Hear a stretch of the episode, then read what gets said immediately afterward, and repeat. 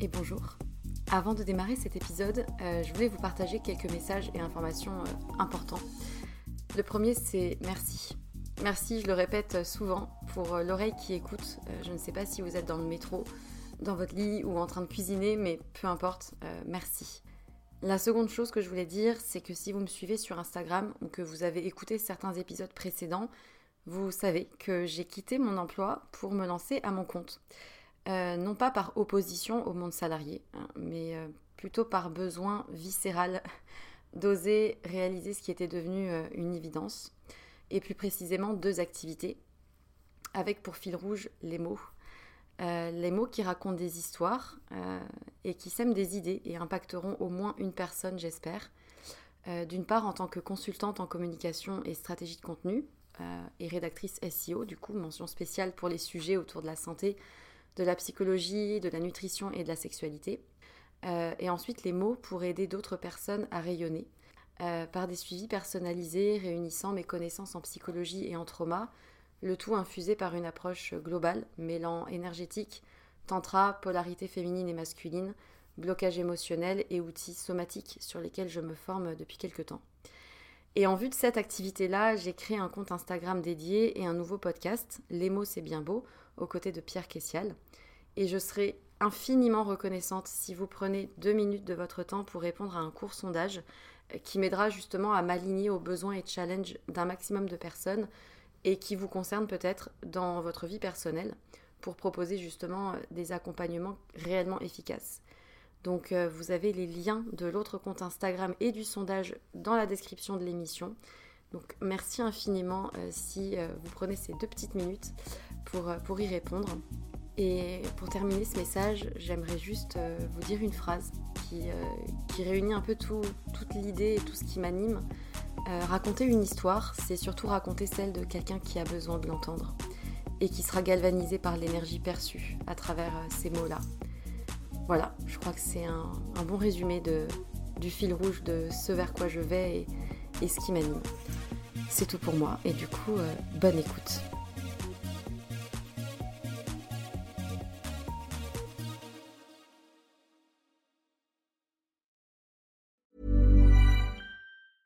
When you're ready to pop the question, the last thing you want to do is second guess the ring. At Bluenile.com, you can design a one of a kind ring with the ease and convenience of shopping online. Choose your diamond and setting. When you find the one, you'll get it delivered right to your door. Go to Bluenile.com and use promo code LISTEN to get $50 off your purchase of $500 or more. That's code LISTEN at Bluenile.com for $50 off your purchase. Bluenile.com code LISTEN. Je suis Madame Capitaine pro-VO, alors que pas du tout. Bonjour et bienvenue sur Sois sage et parle fort, le podcast pour oser, se changer, ne plus se conformer, rire, débattre de sujets et témoignages variés. Je suis Marie et j'ai décidé de ne plus être sage, de parler fort, partager et surtout créer du lien. Avant toute chose, je tenais à vous remercier si par le hasard des choses, vous avez un jour lancé un des épisodes dont le sujet vous a interpellé vos partages et vos retours me nourrissent autant que les échanges que j'ai avec mes invités. Alors si parfois je me demande pourquoi je continue à retoucher pendant des dizaines d'heures les pistes enregistrées, à creuser des sujets le soir, le week-end, à lire des articles dans lesquels je peux dénicher des idées, je repense à tout ce que cela m'apporte et aux oreilles dans lesquelles certains messages peuvent tomber. Et puis, j'aime trop apprendre, comprendre et partager mes découvertes. Alors pour être prévenu des prochains épisodes, je t'invite chaudement à t'abonner à Sois sage et parle fort dans ton application et surtout de laisser une note ou un commentaire. C'est vraiment ce qui m'aide le plus à faire connaître le podcast. Aujourd'hui, nous nous retrouvons pour la deuxième partie de l'épisode sur la parentalité dite bienveillante avec Madeline, alias Madame Captain sur les réseaux sociaux. Pour comprendre cet épisode, je t'invite quand même à écouter la première partie, ça sera plus simple. Dans cet échange, nous abordons les solutions qui s'offrent aux parents désarmés face aux injonctions parfois rigides de la parentalité dite bienveillante. Madeline nous livre aussi ses conseils pour éviter de tomber dans ce qu'elle nomme le dogme. Au cours de cet échange, nous avons également débattu sur le délicat sujet des réseaux sociaux. Ne sont-ils pas le vecteur le plus vicieux des excès de la parentalité positive? Ne devrait-on pas aussi se méfier des comptes Instagram de parents dits bienveillants? Car oui, si certains thérapeutes sont clairement dans des démarches culpabilisantes, voire nocives, le monde de l'Instagram et des influenceurs famille, aka bonheur et papillons magiques sont parfois bien plus dangereux et insidieux. Plus largement, nous avons abordé la parentalité bienveillante sous un angle politique. Dans ses excès, elle s'avère être un courant profondément classiste, validiste et patriarcal. Avant d'entamer l'épisode, j'ai aussi une petite question à te poser qui ouvrira peut-être à débat. À ton avis, dans quelle mesure les comptes Instagram publics, qui prônent le respect de l'enfant, mais exposent au vu de tous leur visage, sont-ils dans une démarche respectueuse? Sur ces questions, je vous souhaite une excellente écoute. N'hésitez pas à venir nous faire vos retours sur Instagram, vous savez où nous trouver. Je suis contente de te recevoir pour qu'on puisse dénoncer du coup la dérive qui en est liée. Comment concrètement, toi, tu peux dire aujourd'hui que ça se manifeste, surtout sur les réseaux sociaux, cette dérive-là? Comment tu le vois? Est-ce que tu essayes de lutter contre ça? Alors, c'est hyper insidieux au final sur les réseaux sociaux. Alors, il y a des comptes qui sont très clairement là, euh, justement, pour maintenir ce que j'appelle le dogme, parce que c'est très lucratif. Tu le disais au début de l'épisode, c'est très, très lucratif. Donc, tout le monde s'autoproclame coach parental, accompagnant la parentalité respectueuse, tout ce que tu veux parce que c'est très lucratif. Donc, tu as ces comptes-là qui sont clairement identifiables. C'est si on veut te vendre quelque chose en parentalité, moi, mon conseil, c'est fuyer. Voilà, sur les réseaux sociaux, euh, voilà, si on a des problèmes avec ses enfants, il y a des professionnels qui sont formés, que ce soit psychologues, que ce soit éducateurs de jeunes enfants, que ce soit les PMI, que ce soit euh, les CMPP. On a déjà des institutions en place qui sont là pour aider les parents et les enfants. Donc, euh, ce que j'ai tendance à dire, c'est si quelqu'un veut te vendre quelque chose sur Instagram, fuis parce que c'est pas là où tu trouveras la solution. Mais ça, voilà, ça c'est le degré 1, c'est le degré le plus visible, on va dire, de la propagation du dogme parental sur Instagram. Hashtag coaching en parentalité bienveillante, parce que ça, je l'ai vu plusieurs fois, ça fait peur. Mais bon, ça c'est facile à repérer. Voilà, ça c'est très facile à repérer. Après, le degré 2 de tout ça sur les réseaux sociaux, c'est tous les gens qui ont quelque chose à vendre qui a lien avec la parentalité, mais c'est pas franc du collier. Par exemple, ça va être des gens qui font des comptines pour les enfants et qui du coup surfent un peu sur ce courant pour avoir des choses à poster parce que sur les réseaux, pour rester dans l'algorithme, il faut, bah, faut poster euh, fréquemment. Mais ils vendent pas directement quelque chose qui a lien avec la parentalité positive, avec la parentalité bienveillante. Mais ils gravitent autour de la parentalité. Donc que ça soit des comptines, des vêtements, euh, des ressources pour signer avec bébé, euh, des écharpes de portage, euh, du, voilà, ça va être le degré 2, ou que ça soit même des accompagnements. Par exemple, je pense aux conseillères en lactation qui aident les mamans allaitantes qui sont formées, qui ne sont pas professionnelles de santé, mais qui ont une formation qui est quand même là, il faut le souligner. Elles surfent aussi sur tout ça pour pouvoir euh, échanger, pour pouvoir se donner de la visibilité, pour pouvoir voilà. Donc ça, c'est un peu plus insidieux parce que c'est pas directement des conseils sur la parentalité, mais ça surfe sur le mouvement pour jouer le jeu des algorithmes pour euh, créer de la visibilité. Et après, il y a le troisième degré, qui à mon sens le plus insidieux, le plus pernicieux. C'est des mamans qui sont comme j'étais, à savoir à fond dans le truc, même si ça les met en souffrance et qu'elles se l'avouent pas, et qui cherchent l'approbation d'autres mamans dans la même dynamique qu'elles et qui cherchent à créer ce qu'elles appellent leur village. Parce que c'est une métaphore euh, qu'on voit beaucoup en ce moment sur la géographie parentalité sur les réseaux sociaux, c'est créer son village. Parce qu'on dit qu'il faut un village pour éduquer un enfant. Mais du coup, il faut pas n'importe quel village. Il faut un village de gens qui pensent comme nous et qui euh, sont euh, bienveillants comme nous, qui allaitent comme nous, qui font du portage comme nous. Voilà, il faut un village pour éduquer un enfant, mais pas n'importe lequel. Et du coup, ces mamans qui sont à fond dans cette parentalité dogmatique, elles se créent leur village via les réseaux sociaux. Et on retombe dans ce qu'on disait tout à l'heure, c'est-à-dire dans de l'entre-soi et de l'entre-validation, de l'auto-validation. Au final, elles propagent cette vision dogmatique de la parentalité bienveillante, mais elles en sont les premières victimes. Du coup, en plus, on voit pas mal sur les réseaux sociaux euh, tu sais, des personnes qui cherchent euh, peut-être à se rassurer et qui vont partager un moment où ça s'est bien passé avec leur enfant et à peut-être faire euh, un post dessous qui explique que effectivement l'enfant a besoin de ci, de ça, en reprenant des choses auxquelles elles ont accroché en pensant bien faire. Et malgré tout, un post sur Instagram, en fonction de la visibilité qu'il a, peut avoir un impact sur d'autres parents. Mais c'est aussi de ça que, je pense qu'il est important de souligner, c'est qu'on voit souvent sur les posts Instagram de personnes qui ont des avis tranchés sur des sujets dire ah mais en fait c'est pas mon problème euh, comment vous interprétez ce que je dis. Vous n'êtes pas forcément obligé d'être d'accord avec moi ou pas. Je dis ce que je veux entre guillemets ce qui est dans un sens légitime mais dans un autre en fait non parce que tous les gens comme on disait avant d'enregistrer n'ont pas la même capacité à recevoir ces messages là ces images là et euh, toutes les personnes n'ont pas le même discernement et n'ont pas les mêmes enfants n'ont pas le même vécu n'ont pas la même vie tout simplement.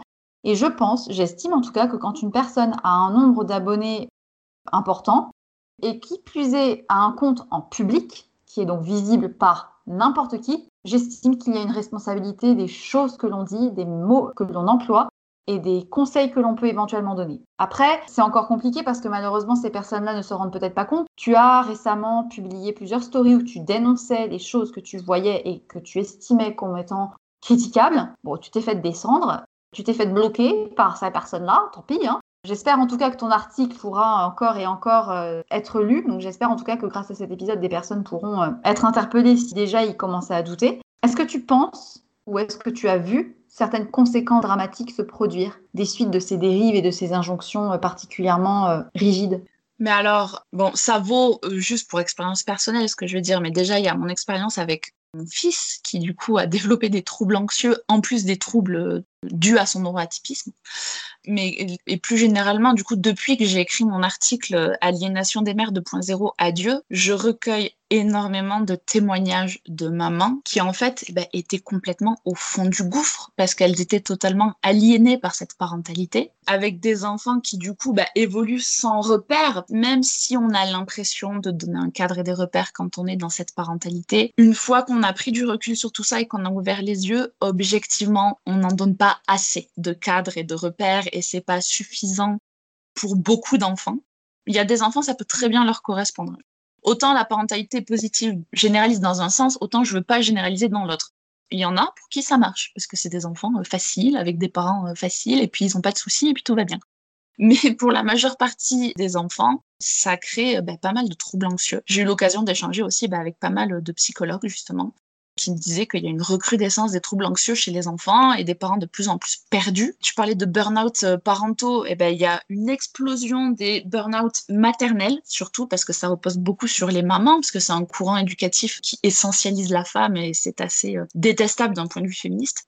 Parce qu'il y a beaucoup de mères, voilà, qui vont même jusqu'à arrêter de travailler pour faire l'IEF parce que tout ce courant-là antagonise, voire diabolise le système. Donc tout ce qui est euh, l'accouchement en maternité, euh, les vaccins, la médecine, euh, les crèches, les écoles, le système scolaire. On se rend pas compte, mais ce mm-hmm. courant parallèle, c'est la porte ouverte à beaucoup de dérives sectaires. Moi-même, j'ai failli euh, sombrer dans l'antivaxisme quand j'ai eu Mini Captain parce que bah, ce courant-là amène à ce genre de réflexion, amène à se dire ah oui mais alors du coup, euh, enfin il y a quand même des gens qui tiennent des théories sur notamment les vaccins. Euh, oui mais t'as pas besoin de vacciner parce que ton lait suffit. Alors le lait c'est le produit miracle. Et du coup euh, on en vient à entendre des discours qui disent t'as pas besoin de vacciner. De toute façon vacciner un enfant c'est euh, le pénétrer contre sa volonté et c'est du viol pédophile. Puis le lait maternel, élixir de jeunesse. Par contre, l'antivaxisme, comme tu dis, effectivement, j'ai vu tes stories sur ça qui avaient été relayées euh, par d'autres comptes. Pas forcément toi, mais je sais plus. Euh, j'ai vu pas mal de choses en ce sens-là, comme effectivement qu'il y avait un, courant anti-vaccin. Alors, je t'avoue que je suis de base pas pro-vaccination à tire-larigot, mais j'estime qu'effectivement, si on est en vie aujourd'hui, c'est quand même grâce à des sacrées découvertes, ne serait-ce que euh, par euh, les vaccins qui ont été découverts par Pasteur. Hein. Mais je sais que petite, je n'ai pas été vaccinée du BCG. Parce qu'à l'époque, il y avait une controverse sur ça, déjà, c'était en 94 et des poussières. Le médecin qu'on avait à l'époque avait estimé que si mes parents ne voulaient pas que je le fasse, ils pouvaient s'arranger pour tamponner le carnet, quoi. Je suis encore vivante, hein. mais effectivement, sur ça, je ne sais pas si c'est le vaccin le plus dangereux à ne pas faire, entre guillemets. Néanmoins, c'est vrai qu'en même temps, on est dans une société où les médecins et les scientifiques sont tellement financés par des lobbies qu'on est potentiellement toujours amené à se poser cette question-là. Là où effectivement il n'y a pas de débat, c'est sur la notion de soin de l'enfant. Le doute qui porte sur le vaccin peut peut-être émaner de l'indépendance des personnes qui te disent qu'il faut le faire. Par contre, parler de viol parce que vaccin, enfin, c'est dans ces cas-là, tu soignes pas l'enfant s'il est malade, quoi. Ça ouvre la porte à ce genre de dérive. Et du coup, c'est très compliqué parce qu'en plus, ce qui est très paradoxal dans ce discours euh, de, de l'éducation bienveillante, c'est que la rhétorique de ce dogme fait ce qu'on appelle du euh, cherry picking pour la science. La science, c'est bien quand ça défend l'allaitement maternel, quand on te prouve avec des études de neurosciences qu'on n'a jamais lues qu'il faut faire du cododo, qu'il faut allaiter, quand on parle de néocortex préfrontal. Voilà. Alors là, là, la science, c'est, mmh. euh, on la dégaine au bout de champ.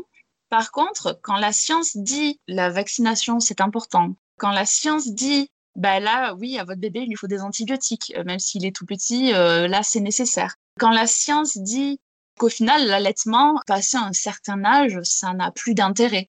au niveau nutritif, au niveau du développement des muscles maxillofaciaux. Enfin voilà. Bah là, tout d'un coup, tout ce mouvement bah, fait la sourde oreille. Genre non, non, non, la science, elle dit ça, et voilà, ils font du cherry picking, c'est-à-dire ils choisissent dans l'aspect scientifique ce qui valide le courant et tout ce qui peut l'invalider ou tout ce qui peut, comment dire, modérer le discours en disant, bah, non, là, attention, c'est pas tout à fait ça. Euh, c'est pas du tout entendu et c'est complètement rejeté. On retourne sur une, une logique d'enfermement dans l'entre-soi et dans, voilà, je choisis de croire telle parole qui dit qu'il faut faire ça plutôt que telle parole qui dit que attention, pas pour tout le monde. Du coup, qu'est-ce que tu souhaiterais transmettre comme message via les réseaux sociaux, via ton blog et quels sont les conseils que tu donnerais aujourd'hui à des parents ou des parents en devenir ou des gens qui se posent la question? Qu'est-ce que tu dirais de faire en fait vis-à-vis de tout ça et qu'est-ce que tu aimerais en fait transmettre? Je crois que ce qu'il y a tout en haut de ma liste, c'est faites-vous confiance. Je crois profondément que en fait on est suffisant, on est des parents suffisants. Déjà rien que se dire, rien qu'avoir conscience des violences qu'on a pu vivre et ne pas vouloir les reproduire, c'est déjà énorme en fait, parce que des parents maltraitants ça existe. Des parents qui se posent pas de questions sur leurs enfants parce qu'un enfant ça s'éduque comme ça et puis c'est tout, je veux pas en entendre parler, ben ça existe aussi. Et déjà rien que avoir une réflexion sur le parent qu'on veut être, c'est suffisant en soi. J'en discutais avec une de mes abonnées sur Instagram qui me disait mais en fait, toi, tu es un peu dans le courant de Winnicott qui parle du parent suffisant. Donc, du coup, j'ai commencé à me documenter là-dessus. Et je crois sincèrement qu'on est suffisant en tant que parent dès lors que juste on essaye de faire au mieux et qu'on se pose la question de se dire ben voilà moi j'ai vécu sans enfant j'ai pas envie que mes enfants le vivent donc je vais faire attention on va essayer et puis on va s'en sortir et du coup euh, moi ce que je répète tout le temps c'est devenu un peu mon mon credo sur Instagram c'est désabonnez-vous des comptes qui mettent à mal votre parentalité et euh, surtout, faites-vous confiance. Pose deux secondes parce que j'ai mon fils qui vient d'arriver. Ça va mon cœur? Oui, ça va. Tu peux ressortir et fermer la porte de la chambre s'il te plaît? Je discute avec Marie. Oh, tu m'as ramené des coquillages de la plage. Merci. Regarde, je vais les mettre là. Et quand j'ai fini, je reviens. D'accord? Tu me fermes la porte s'il te plaît? À tout à l'heure. Pardon. il écoute bien, hein c'est d'avoir posé un bon cadre. Quand maintenant, ben voilà. on n'a plus besoin de batailler parce qu'il sait. Pour en revenir au message que je souhaiterais transmettre euh, sur le sujet de la parentalité, c'est donc de se faire confiance et de se désabonner de tout ce qui met à mal sa parentalité, mais même dans la vraie vie. Moi, du coup, j'ai des copines, donc moi, je fais partie des premières mamans dans mon cercle d'amis. J'ai des copines qui sont devenues mamans euh, plus récemment et qui sombrent là-dedans. Et euh, j'ai essayé d'en parler avec elle, j'ai essayé de partager mon expérience. Et, euh, au final, elle me ressortait des arguments que moi-même je sortais à l'époque quand j'étais bien dans le dogme. Et du coup, j'ai fini par un peu mettre de la distance et couper les ponts. Parce que euh, au final, ce dogme bienveillant, il faut aussi le déconstruire sous un angle politique. Parce mmh. que c'est une mouvance éducative, c'est un dogme qui compte sur les mères pour bien éduquer leurs enfants comme je l'ai dit euh, tout à l'heure, c'est essentialiste au possible. Pour moi, c'est vraiment anti-féministe, bien qu'il y ait un féminisme qui revendique de pouvoir allaiter, d'avoir un congé euh, paternité, maternité qui soit plus long et avec lequel je suis totalement d'accord. Mais il n'en reste pas moins que cette mouvance qui met la mère au centre, elle est destructrice. Et au final, de prendre en charge l'éducation des enfants au titre qu'on est leur mère et que les enfants ont besoin de leur mère pour s'épanouir, c'est jouer le jeu du patriarcat c'est augmenter la charge mentale des femmes. C'est déresponsabiliser quelque part les pères, même si on voit quelques pères qui commencent à s'y mettre. Ce mouvement-là les déresponsabilise totalement parce qu'on en parle très peu des papas dans tout ça. Et c'est aussi déresponsabiliser les gouvernants successifs qui n'ont rien fait et ne font rien pour euh, améliorer le congé maternité, le congé du second parent, pour euh, doter euh, les hôpitaux, les maternités, les structures d'accueil, les PMI, l'éducation nationale de moyens suffisants pour euh, entourer euh, la petite enfance et l'enfance. Et on ne peut pas continuer à entretenir ce dogme qui culpabilise les mères pour se faire de l'argent sur leur dos, parce que ça abîme autant les parents que toute cette génération d'enfants. Et c'est une vision, en plus de l'éducation, qui est, euh, comme je disais au début, qui est validiste et qui est classiste aussi, parce qu'elle s'adresse quand même à une certaine tranche de la population. Quand tu es euh, une maman qui cumule deux jobs et que tu es maman célibataire et que tu te demandes toujours comment tu vas faire pour boucler la fin de mois, que tu cours entre tes deux boulots, tes enfants, la nounou, la crèche, la garderie, machin, t'as pas le temps, t'as pas la disponibilité d'esprit pour sombrer dans tout ça. Donc c'est un mouvement qui est validiste parce que du coup il prend pas en compte les handicaps et les neurotypismes des parents comme des enfants, qui est classiste parce qu'il s'adresse quand même à une certaine partie de la population et qui est quand même très blanc dans l'histoire.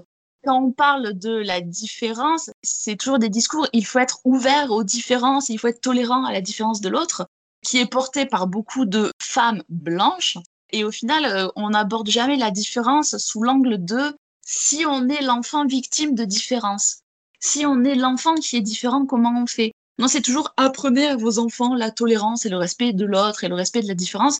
Mais ça s'adresse jamais aux enfants qui sont victimes de racisme. Au final, ce courant-là, et là, pour le coup, je suis désolée parce que c'est plus politique que, euh, voilà, ce courant-là, il faut vraiment s'interroger sur qui écrit, qui écrit tout ça, qui est la personne, d'où elle parle. Quand on s'intéresse un peu au background de Fioza et au milieu duquel elle vient, ben moi j'en suis venue à me poser la question, mais est-ce qu'elle est catho de droite Fioza Parce que j'en suis venue à me poser cette question au final quand on s'intéresse un peu à ce qu'elle dit, à ce qu'elle fait. Donc euh, qui sont les personnes qui écrivent? De quel milieu elles viennent? Pourquoi des personnes sur les réseaux qui sont pas euh, hyper spécialisées dans le domaine de la parentalité, du développement de l'enfant, de la psychologie, pourquoi ces personnes-là ont plus d'impact sur moi qu'une autre personne qui a plus de légitimité au sens euh, plus de diplôme, plus d'expérience? Comment ça se fait que moi, en tant que maman, je me laisse influencer par des personnes moins expérimentées C'est là toute la dangerosité des médias et des réseaux sociaux, c'est que c'est un relais d'informations formidable pour communiquer, pour partager, que j'apprécie. Néanmoins, n'importe qui peut prendre une importance énorme en un rien de temps et ça peut avoir des conséquences assez dramatiques parce que euh, les médias sont des relais d'information et parfois certaines personnes pondent des sujets, des contenus qui sont sous couvert de bienveillance, peuvent en réalité avoir des raisonnements politiques qu'on n'imaginerait pas. Et tu fais très bien de rappeler de toujours se demander qui a écrit ce sujet-là. Est-ce que ce contenu-là me fait du bien à lire et est-ce que je suis d'accord et est-ce que c'est des choses que je peux éventuellement appliquer à ma personne et à mon enfant Ou est-ce que c'est quelque chose qui me paraît un petit peu touchy? Est-ce que cette personne-là, elle est professionnelle de santé? C'est vraiment, je pense, comme tu le disais, finalement, se faire confiance. Je pense qu'on a tous la capacité à être parents à partir du moment où on est en capacité de se sentir prêt et de s'écouter. Il n'y a pas besoin de bouquins de neurosciences pour apprendre à être parent. Jusqu'à présent, on s'en est tous très bien sortis, hein, je pense. Il faut se méfier aussi d'une rhétorique dans tout ce courant-là, qui est, à mon sens, extrêmement dangereuse parce que c'est une rhétorique d'oppresseur. Dans ce courant-là, quand il y a un argument qui ne nous convient pas, on dit mais là quand même ce que tu dis c'est culpabilisant, notamment dans le cercle de l'allaitement, quand on dit oui l'allaitement c'est ce qu'il y a de mieux pour la santé, ça a beau être vrai biologiquement parlant, parce que c'est le lait le plus adapté, parce que la nature elle est bien faite, ok d'accord. Quand une maman dit ouais mais quand même c'est culpabilisant, on lui répond souvent ah mais si tu te sens culpabilisé, c'est que t'es pas en accord avec toi-même et du coup euh, c'est pas moi qui culpabilise, la culpabilité elle vient de toi. Cette rhétorique là, elle est très présente dans le dogme de la parentalité, euh, moi ce que j'appelle BPR parce que du coup c'est parentalité bienveillante, positive, respectueuse. Moi la première quand j'ai commencé à écrire sur ce dogme là, on m'a dit oui mais si tu as autant de colère c'est parce que tu te sens coupable parce que euh, tu as échoué et du coup euh, tu as une culpabilité intrinsèque qui fait que tu pleine de colère. Et en fait on m'a sorti ça. C'était de ma faute. Et les personnes qui portent ce discours et avec lesquelles j'ai pu échanger je leur ai dit mais rends-toi compte de l'enfermement psychologique que ce discours crée parce qu'au final, les voix qui dénoncent un peu tout ça, eh ben, elles sont rapidement écartées. Alors, depuis que j'ai balancé en story des comptes, euh, voilà, je vois à quel point ma parole a été décrédibilisée parce que du coup, on n'y lit pas ce que je dis, mais on lit ce que les personnes disent de moi.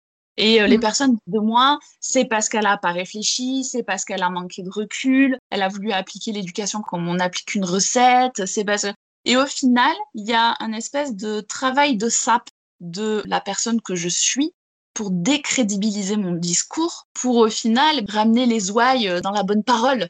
Le truc, c'est que ça, cette réaction, tu la trouveras dès que tu as envie de t'exprimer sur un sujet avec lequel tu as envie de dénoncer.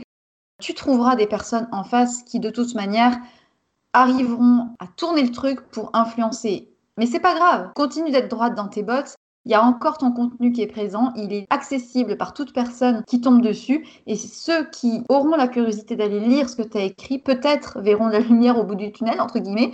À mon avis, ça doit être dur à encaisser et je pense que quand on décide de parler fort d'un sujet et qu'on a pourtant été, entre guillemets, victime d'un courant qui euh, a su nous convaincre à un moment donné, à partir du moment où on s'y oppose, on fera face à des personnes pour nous mettre des bâtons dans les roues. L'important, c'est de continuer de dire les choses et je pense que c'est aussi pour ça que les réseaux sociaux peuvent être une belle porte, entre guillemets, de relais d'information en essayant de donner les bonnes informations en tout cas.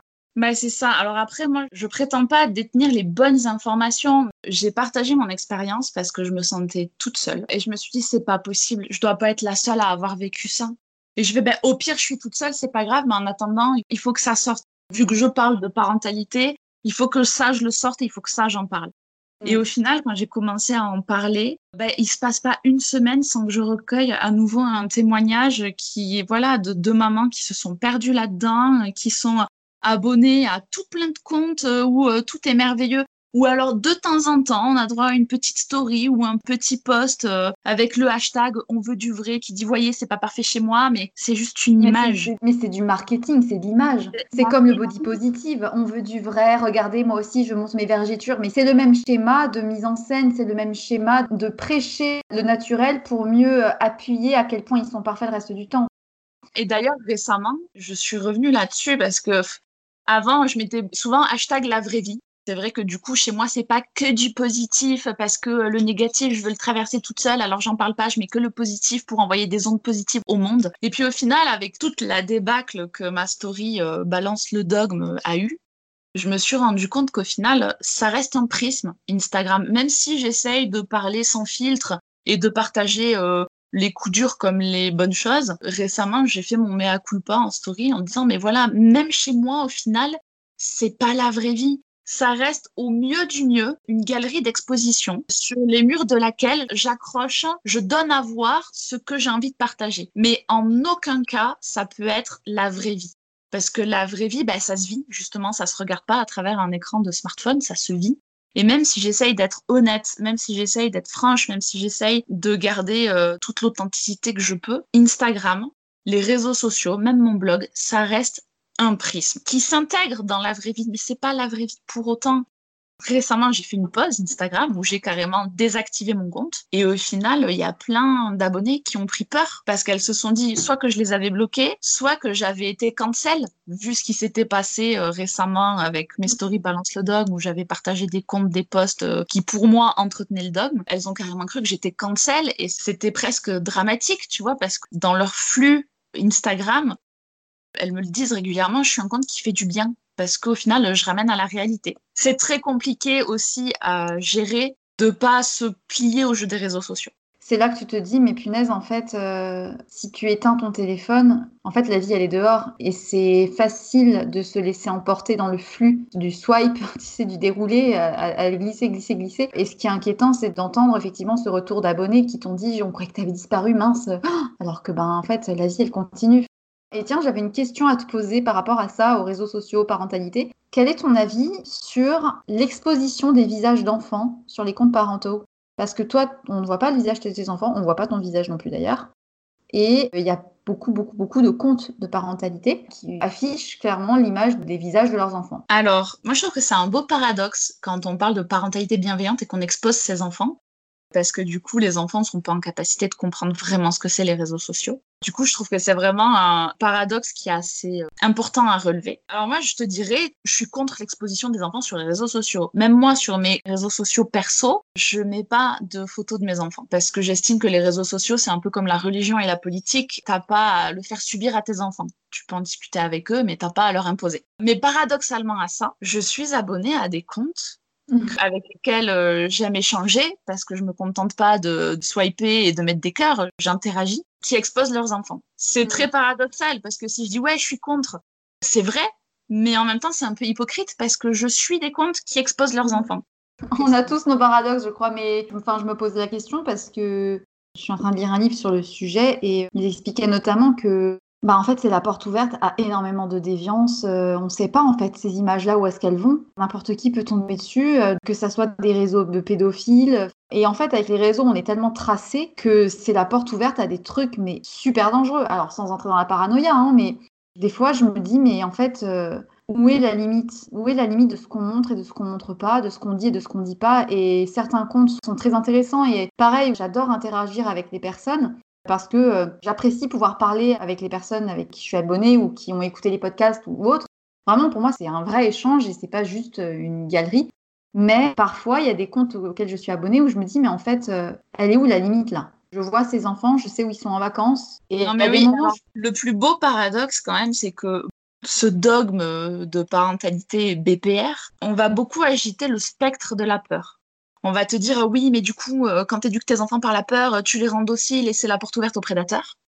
Et à côté de ça, comme tu dis, les gens affichent où ils sont en vacances, où ils vivent même des fois. Hein. Et à côté de ça, ils tiennent des discours euh, de ne pas respecter son enfant, c'est lui apprendre que l'adulte a toute autorité sur lui et sur son corps. Et c'est du coup le préparer en quelque sorte à être victime de prédateurs pédophiles les gens qui tiennent ces discours-là exposent leurs enfants sur les réseaux. C'est un paradoxe qui est très intéressant à mon sens.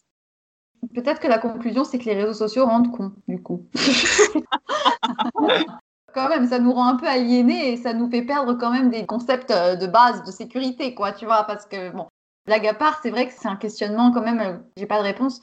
Enfin, une chose est sûre, si un jour j'avais des enfants, je ne me permettrais en aucune manière de les exposer sur mon réseau social. Je suis même pas sûre que j'aurai le temps d'en avoir un si un jour j'ai des enfants. C'est compliqué l'ère de la modernité technologique, je trouve. C'est pas facile. On a un peu dévié. En tout cas, euh, je te remercie énormément pour cet échange.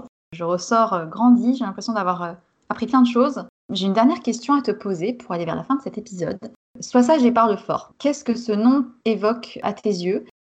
Comment est-ce que tu pourrais t'imprégner de cette phrase à ton avis? Alors cette phrase, elle me parle beaucoup. Sois sage et parle fort parce que j'ai toujours eu un très fort caractère depuis toute petite.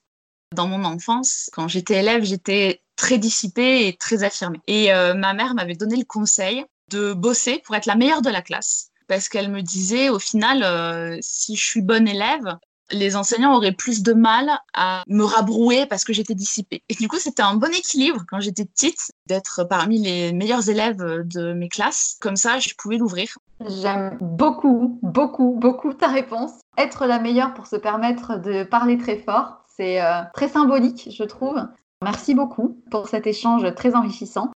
J'espère sincèrement que des parents actuels en devenir ou n'importe quelle oreille curieuse sur le sujet nous écoutera et aura la curiosité d'aller lire ton article et même tous tes articles qui sont particulièrement intéressants. On me chuchote à l'oreillette que tu devrais revenir prochainement sur le podcast pour un autre sujet assez touchy aussi. Pour ceux qui nous ont écoutés, j'espère que cet échange vous aura plu que vous aurez euh, appris des choses. Et si jamais vous avez aimé l'épisode, si jamais vous aimez le podcast plus largement, n'oubliez pas de laisser une petite note, un petit avis, d'en parler à vos proches, à vos amis, à vos collègues, n'importe euh, qui puisse partager. Euh, je serais ravie d'avoir vos retours en tout cas sur la question. Je vous mettrai les informations de Madame Captain en descriptif de l'épisode. Je ne sais pas si tu as un dernier mot à dire. Un dernier mot à dire, c'est pas obligatoire d'avoir des enfants. Vraiment. Parce qu'il y a aussi euh, toutes les personnes qui veulent pas d'enfants et qui s'en prennent plein les dents tout le temps. Et en fait, c'est mm. pas obligatoire d'avoir des enfants. C'est pas une fin en soi. Il y a une vie en dehors des enfants. Ouais, je sais pas si j'en veux ou si j'en veux pas. Pour l'instant, j'en ai pas. Et si j'en ai pas, bah, j'en aurai pas. Et c'est comme ça. Donc, ceux qui ne sont pas parents et qui ne comptent pas d'être, vous pouvez quand même écouter cet épisode. Il a pas de souci. Et puis, pour ceux qui nous écoutent, du coup, je vous souhaite une très très bonne journée. Et surtout, n'oubliez pas, soyez sages un peu et parlez fort. Beaucoup.